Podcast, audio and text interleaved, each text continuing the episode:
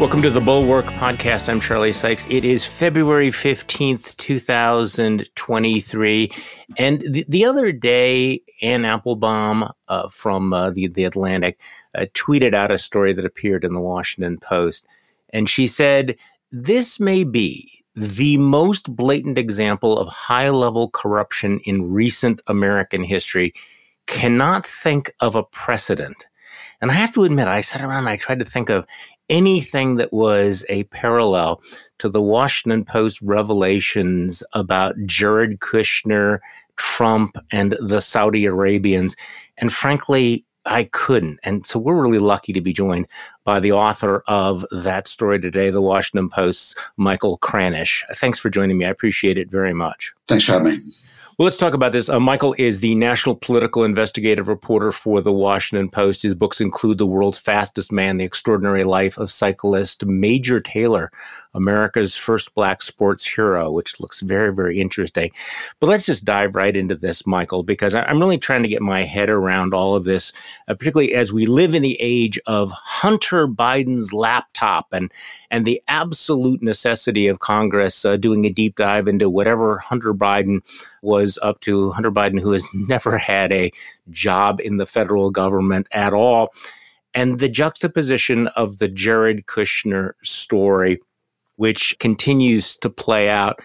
And I guess part of what strikes me about your story, Michael, is that maybe we're in an era where we can't handle this kind of because it's so big and it's in broad daylight. I mean, there's just two things about it that are just extraordinary. It's like it's right there. We're looking right at it. We are talking about billions of dollars from somebody that was clearly deeply involved with a foreign leader who's filling his pockets during his time in the White House. And it's playing out right in front of us. And so it's testing our capacity to recognize a massive bit of corruption in plain sight. Do you follow what I'm getting at there? Well, it's up to others to say, you know, whether it's corruption, because that's a legal term. So I, I don't make a conclusion in the story. But as to whether it's in broad daylight, I mean, yes and no. So let's say in two parts. Number one, clearly during the administration, there was a quite a strong relationship between Trump, Jared Kushner, who was essentially running part of Middle East policy, and the Saudi crown prince, Mohammed bin Salman. At the time Kushner came into office, as he later wrote, that he was learning foreign policy on the fly. He basically was given the portfolio to deal with Middle East peace policy, and the way he saw to do that was to go sort of outside in, as he put it. And that meant working with the person who was then the deputy crown prince, bin Salman. And he convinced Trump to make Saudi Arabia the first visit of Trump's presidency. Very unusual, never been done that the president would go to Saudi Arabia mm-hmm. first, might have gone to Israel first, other places first. And Kushner and bin Salman, both young, basically formed this relationship. And Kushner went to Trump and said, let's go to Saudi Arabia first. And Trump said, read my lips, you know, we're not going there first. I'm paraphrasing, but the quote's in the story. And as Kushner later told it, he didn't take no, you know, as a no. He didn't take it as a hard no he knew that Trump often changed his mind. He went back, said, look, you know, they'll do these arms deals with us, they'll do other things. And eventually, Trump and Kushner did go to Saudi Arabia in March 2017. And long story short, they developed this very strong relationship. And Trump and Kushner were very helpful to bin Salman, helped him in his rise to become crown prince and now heir to the throne of Saudi Arabia. And then along comes the concerns by Saudi Arabia about Jamal Khashoggi, the Washington Post contributing columnist. And the CIA determines that bin Salman had ordered the killing or capture of Khashoggi. And Trump does not allow that finding to be made public. It later became public through President Biden, although the Post reported essentially what it said at the time.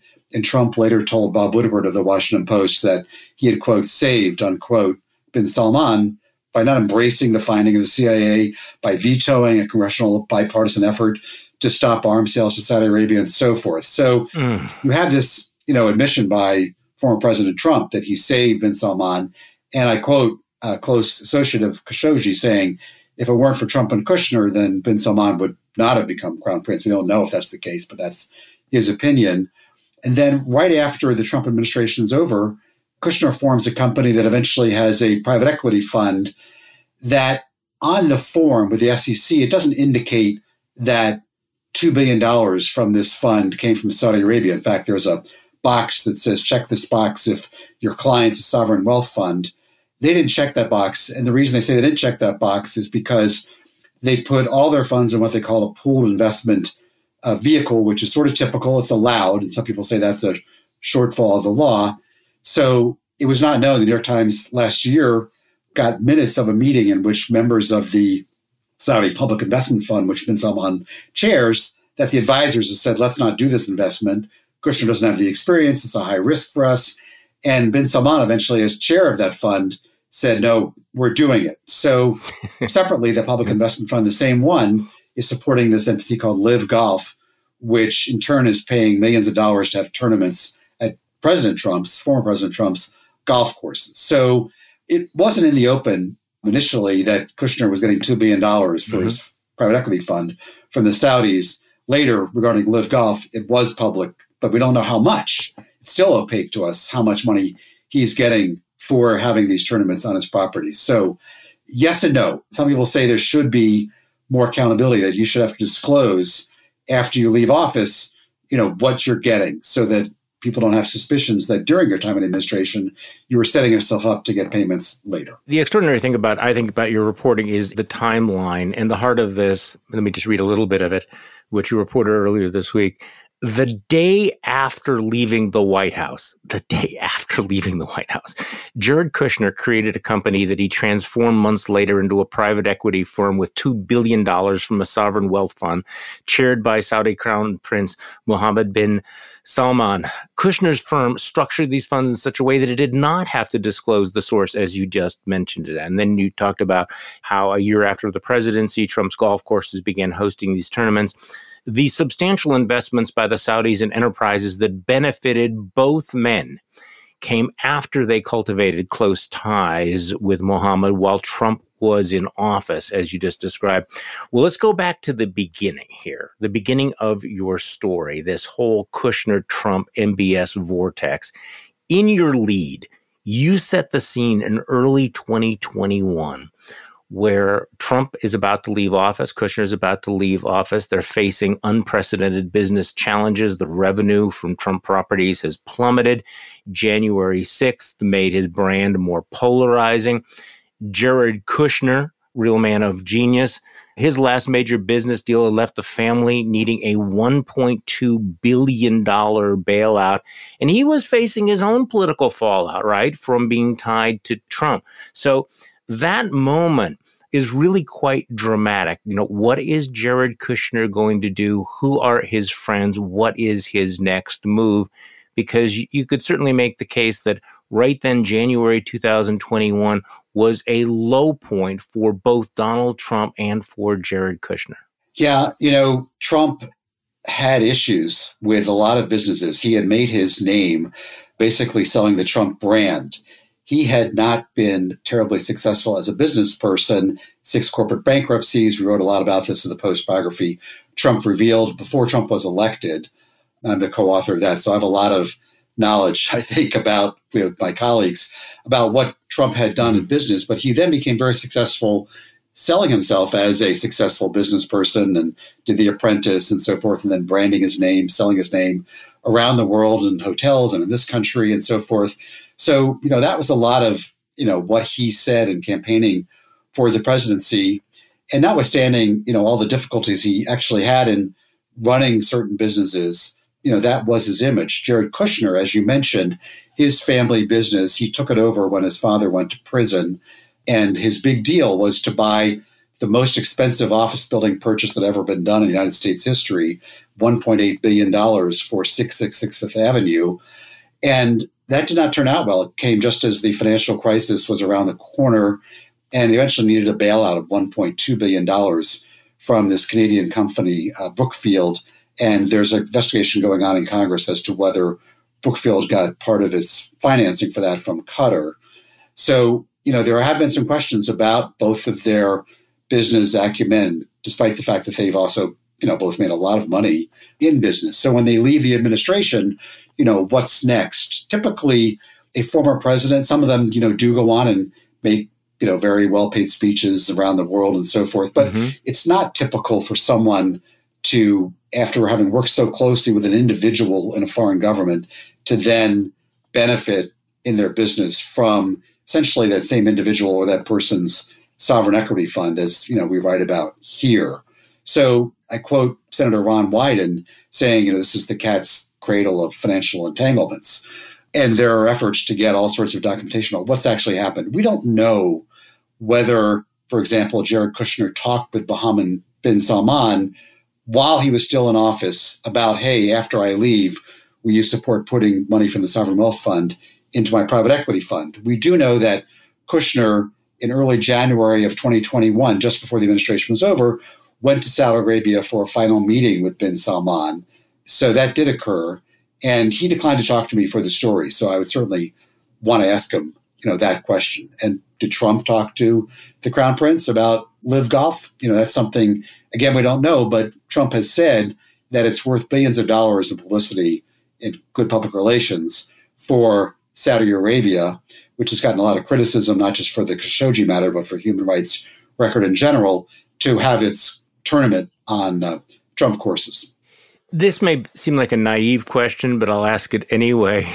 Why Saudi Arabia? What was the attraction for Trump and Kushner of Saudi Arabia? I mean, other than the fact that they have more money than than God. I mean, given uh, you know how fraught the politics of the Middle East was, given you know Donald Trump's comments about Muslims, it was not an obvious play at the beginning of his presidency. Do you have some insight into what was the attraction that led to this uh, really deep entanglement? Well, for many years, the Saudis and the U.S. government have been allies, but there's also been oil embargoes. So it's been a relationship where Saudi Arabia has been very important to the United States. And also, you know, there's been tension there over what they've done in the region, what they've done with oil. We saw recently, you know, Joe Biden had his own difficulties. He asked Saudi Arabia not to increase production. They did it anyway. So, you know, there's been this long running relationship with Saudi Arabia that's important to both countries, but also has had its share of tensions, to be sure. Jared Kushner, the way he's told it, and he wrote about this in detail in his memoir, he wanted to come in and find a way for a Middle East peace plan to work in a way that hadn't been done. He saw this, as he put it, this outside in approach. So rather than try to get the Israelis and Palestinians to sit down as other administrations in the United States have done, he had hoped to work out a deal where other countries would make their peace with Israel, recognize each other, and so forth, in a way that then put pressure on the Palestinians to come to some kind of agreement with Israel. That that was sort of down the road, and, and that was not followed through on. And clearly, the relationship between Israel and Palestinians is not good today. I talked to a diplomat for this story who said it's the worst that he's seen in decades. So, you know, where it is today is a little different. Kushner certainly touts what they call the Abraham Accords with certain countries, but Saudi Arabia itself, you know, has not essentially, you know, made its relations with Israel as I think Kushner, but you know, might have hoped. So that was the big prize. Some other countries have, and he certainly touts that. And you know, probably if he were on this podcast, he'd say, "Well, if we were still in power, that they would be able to see it through." Sure. But you know, the reality is that they left office, and there's a lot that's you know not done, and what's going on today, and, and you know the region obviously it's not you know the peace that you know they were hoping for so i think they saw a lot of potential there and they got some of what they were hoping for and then you know after the administration you know why do they look at saudi arabia well you know if you are in the investment field you know that some of these middle eastern sovereign wealth funds you know, it's where the money is, to use that phrase. That's why I said it was a naive question. I mean, you go where the money is. So you talked to some national security experts who have expressed concerns looking ahead with Trump running for president again, you know, that he and Kushner set themselves up to profit from their relationship with the Saudis after the administration ended. And of course, uh, this is going to be the subject of investigations, right? Democrats have launched investigations into Trump and Kushner's ties to Saudi Arabia. And they're saying, look, there's no precedent for how they relied so significantly on Saudi investments after helping MBS get into office. So, what is the status of those investigations? What kinds of questions are Democrats going to try to answer with their own investigations into Jared Kushner's business? Yeah, there are investigations ongoing into whether Qatar helped finance the bailout of the Kushner property that I mentioned a few minutes ago. There's a House Oversight Committee investigation that launched in June of last year, seeking all sorts of documentation from Jared Kushner about was there some kind of setup during the administration that led to the $2 billion investment in the private equity fund? Just as I went to start recording this podcast with you, I got a letter from that same committee, mm. which was taken over by Republicans. So that investigation sort of went into abeyance. But just this morning, the Democrats in that committee released a letter that they're sending to Jared Kushner in which they say essentially, we asked you for documentation. You didn't send us what we're looking for. We still are seeking these records, and please send us this information. So we'll have to see if Kushner uh, responds to that. At this point, Democrats aren't the majority on the House side. They don't have the subpoena power that they might have been able to use had they done that last year. However, there's a um, Senate committee, the Senate Finance Committee, and I've talked to their folks, and I quoted Senator Wyden in the story. And their plan, you know, they do have Democrats in power, obviously, on the Senate side. So they can pick up some of that, work with the Democrats on the minority side in the House committee to try to you know further these investigations. So from their perspective, they still want to get a lot of information, particularly from Kushner, because there's so much you know money involved, but also raise questions about Trump about all this. So you know we'll have to see where that goes. It's the same committee on the House side that on the Republicans is looking into the Hunter Biden matter that you mentioned.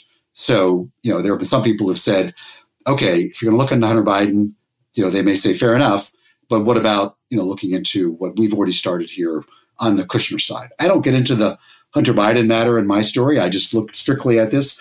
But I have written in the past about Hunter Biden and the work he did for a Ukrainian gas company and so forth. So I've written about, you know, frankly, about both matters. Let's go back to this personal relationship between Jared Kushner and Mohammed. You know, you, you write about how, you know, they connected shortly after the 2016 election. I mean, they were both young, they're both ascendant. Kushner's 35, Mohammed's then 31. They develop a very, very close relationship. Mohammed gets uh, arms sales, you know, presumed green light to blockade Qatar, a lot of other things.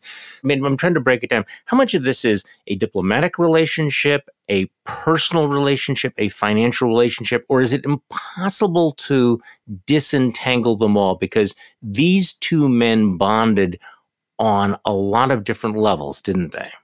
They did. They're both young. They're both, you know, basically in the family business, so to speak. So they really had, in that sense, quite a bit in common. I thought there was a very telling anecdote that Kushner tells himself in his memoir that, you know, you write a memoir, people take, and when it comes out, there's a few tidbits that come out. But I thought there was a lot in there about his relationship with bin Salman that didn't get noticed when it came out. And for this story, I went back and looked at a bunch of memoirs that have been released over the last year to try to see in various bits and pieces, as well as interviewing former senior White House officials to get a better sense of the timeline here. And there's a wonderful anecdote that where he basically says senior White House officials came to him and said that he was a fool for trusting bin Salman. And then he then goes and calls up bin Salman and said, and I'm paraphrasing here because that quote's in the story, people say that I'm a fool for trusting you. And he says, bin Salman says, no, you can trust me. And, you know, they start to continue to work out. But there were certainly a number of people, and Rex Tillerson, the former Secretary of State, has actually testified to this in Congress and in a court case where he said that essentially Kushner was, and I'm paraphrasing here, but you know, running things in a way that kept him out of the loop. That he didn't think it was a good idea for President Trump to meet directly with then Deputy Crown Prince bin Salman in March of 2017 when the Deputy Crown Prince happened to be in D.C. He didn't think it was a good idea for Trump to make Saudi Arabia the first stop. He didn't think it was a good idea for what essence was interpreted as Trump's endorsement of the Saudi Arabian blockade of Qatar, and on and on. Kushner was overseeing a lot of this, and Tillerson and others felt that they were out of the loop. And I quote another senior White House official as saying, you know, he didn't know what was going on with Kushner and Saudi Arabia. So there was a lot of concern within the White House at the time, not just in retrospect, about what was going on, as Kushner acknowledges by the fact that he says they say, you know, that uh, they viewed him as a fool for dealing with bin Salman uh, in this way. But that relationship strengthened. Kushner thought essentially, hey, you know, uh, we've been working on Middle East peace for a long time. It hasn't worked. You know, these people just want to do it the same old way. And, you know, I'm going to try something different. So he saw himself, in fairness, as someone breaking the mold. That's basically the way he portrays it throughout his memoir and saying that he was learning foreign policy on the fly. Pretty extraordinary for someone to make that statement and then be so heavily involved in foreign policy development. But that's the way he portrays it.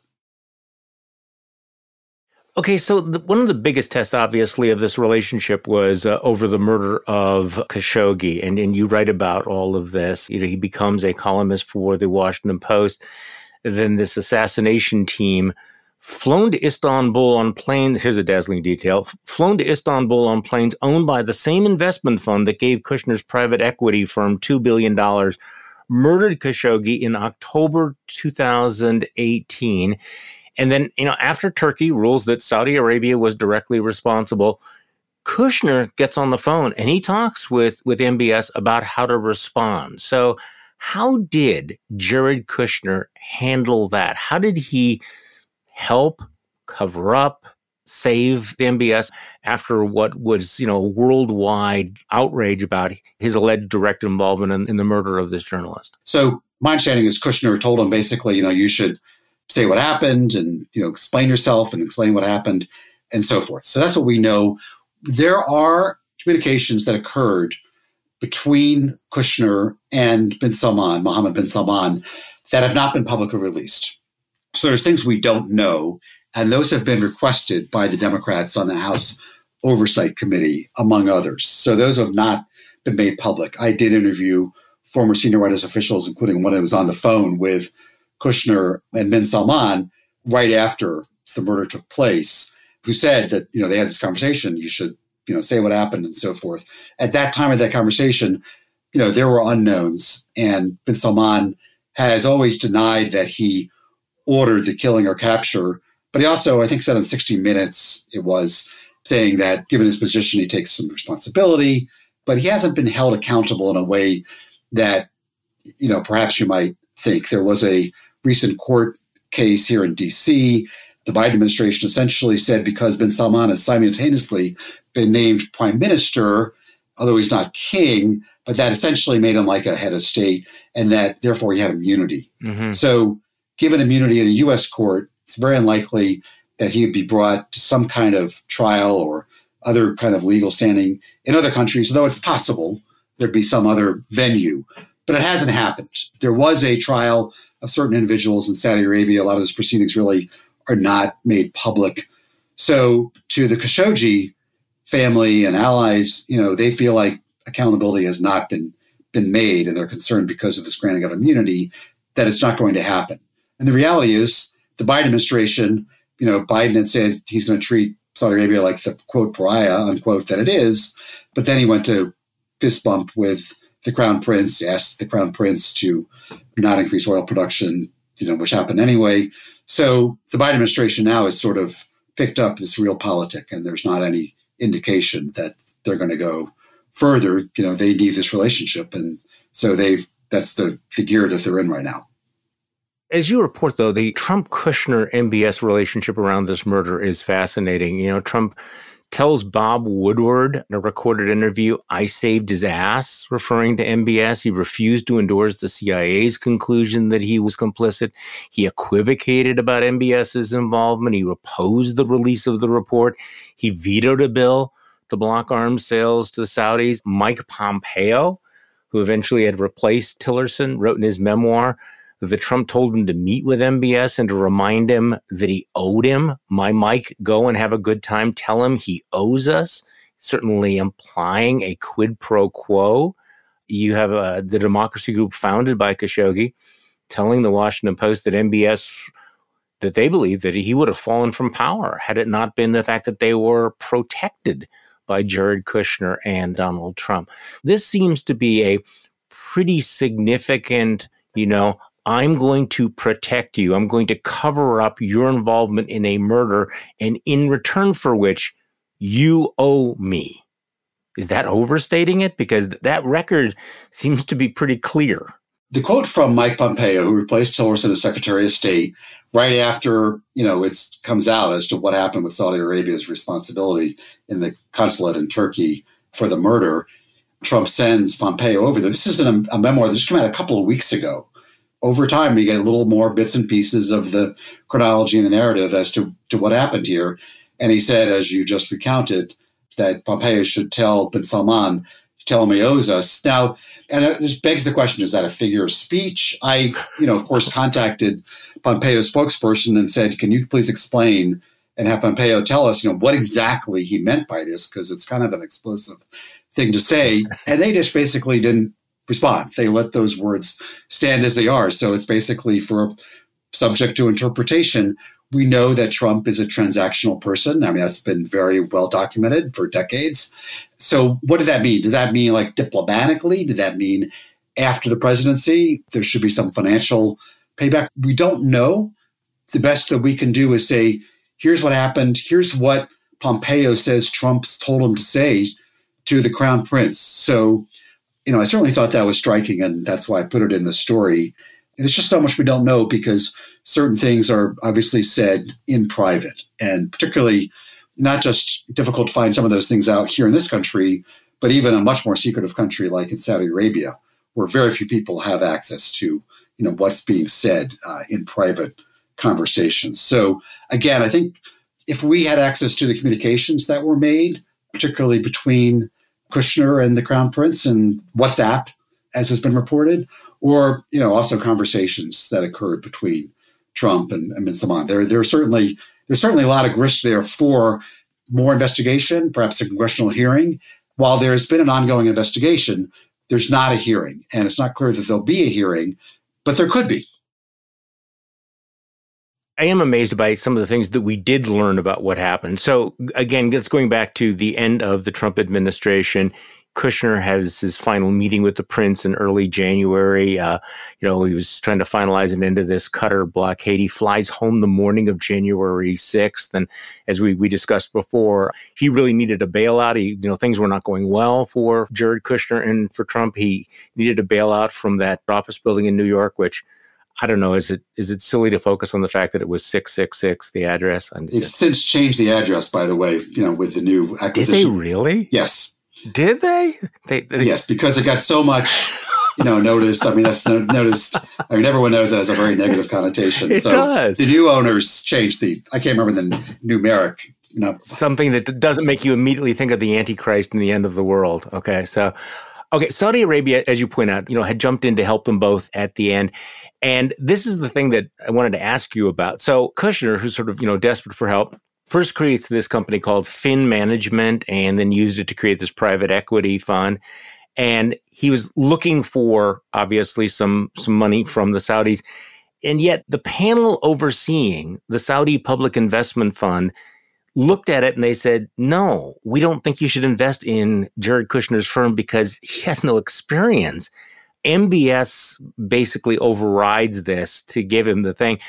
I guess the question is, how do we know that for a very secretive country? That was, and as I cite in the story, that was uh, reported by the New York Times last year in, in, their scoop in obtaining the minutes, which have not been made public. Mm-hmm. I haven't seen the minutes, and certainly the Times, you know, it was quite a story. It's a hell of a dazzling detail. And the first indication, you know, that this had happened, it was it was known that Kushner was seeking money for a private equity fund or some kind of investment fund from foreign sources, probably Saudis.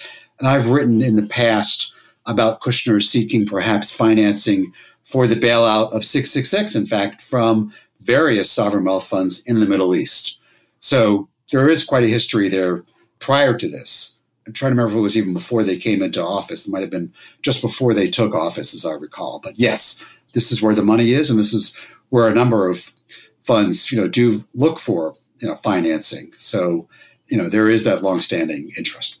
So his firm will get $25 million in management fees. And in his pitch to investors, Kushner very directly plays off of his government experience. You know, talks about his experience managing Middle East peace efforts, ending the Qatar blockade. That's from reporting from the Intercept. And again, This is something that uh, Democrats like Senator Ron Wyden are pushing to investigate this lack of transparency in private equity firms like Kushner's.